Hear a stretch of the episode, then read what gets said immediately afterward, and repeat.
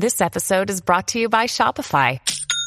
Forget the frustration of picking commerce platforms when you switch your business to Shopify, the global commerce platform that supercharges your selling wherever you sell. With Shopify, you'll harness the same intuitive features, trusted apps, and powerful analytics used by the world's leading brands. Sign up today for your $1 per month trial period at shopify.com slash tech, all lowercase. That's shopify.com slash tech.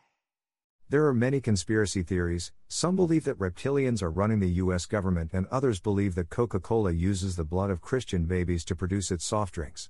There are people who have seen chemtrails and others who advocate wearing tinfoil hats when watching television to protect from destructive brainwashing waves.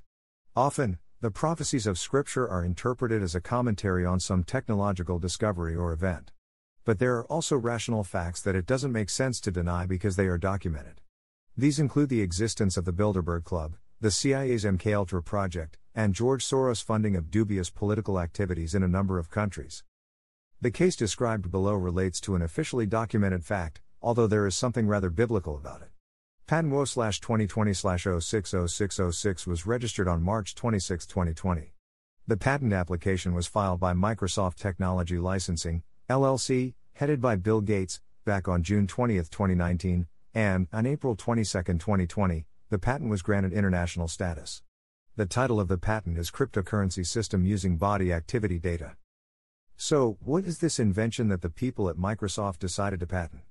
The abstract of the patent application online states Human body activity associated with a task provided to a user may be used in a mining process of a cryptocurrency system. A server may provide a task to a device of a user which is communicatively coupled to the server. A sensor communicatively coupled to or comprised in the device of the user may sense body activity of the user. Body activity data may be generated based on the sensed body activity of the user.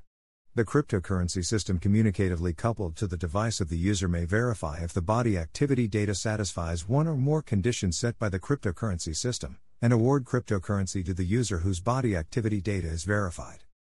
In other words, a chip will be inserted into the body that monitors a person's daily physical activity in return for cryptocurrency.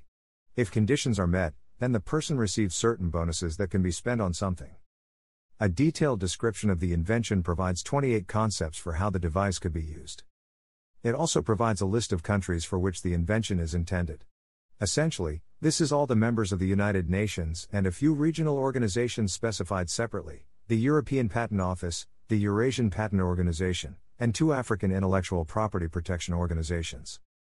Although inserting microchips into the body is nothing new, the Masonic Youth Child Identification Program has been in operation in the US for a while, and people calling themselves cyborgs exhibit various implants. Microsoft's involvement is interesting.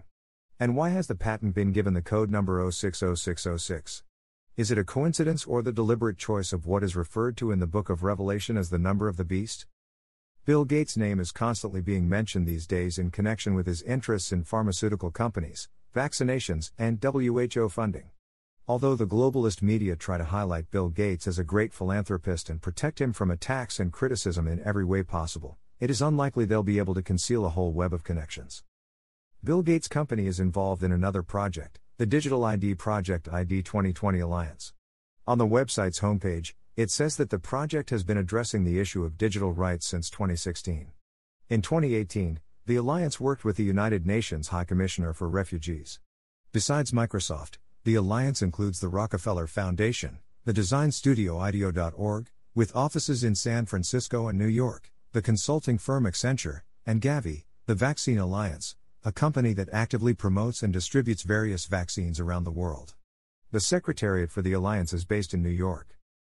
It is telling that Gavi, the Vaccine Alliance, mostly covers countries in Africa and Asia. In Europe, the organization is only active in Albania, Croatia, Moldova, and Ukraine, and, in the Caucasus, in Georgia, Armenia, and Azerbaijan. Gavi, the Vaccine Alliance also has links with the Bill and Melinda Gates Foundation, the World Bank Group, the World Health Organization, and UNICEF. These are all listed as founding partners. Since February 2020, Gavi, the Vaccine Alliance has been focusing on the coronavirus pandemic. The organization's CEO is Dr. Seth Berkley. Although the headquarters of Gavi, the Vaccine Alliance are in Geneva, Berkley himself, an epidemiologist by training, is from New York. Since the late 1980s, he has spent eight years working at the Rockefeller Foundation and is a fellow at the Council on Foreign Relations. He is also an advisory council member of the New York based Acumen Fund. So, yet another link has been found. Theological interpretations of the patent number are probably best left to experts on religion, but it is clear that there are strong links between organizations and companies like the Rockefeller Foundation, Microsoft, the pharmaceutical lobby, and the World Bank Group, not to mention secondary service providers. They are trying to play the role of a supranational government by constantly focusing on the fact that, these days, national governments cannot cope with epidemics, illnesses, famines, etc. single handed. But, as China has shown, they can. The West cannot and does not want to acknowledge this, however, largely because it does not want to share power.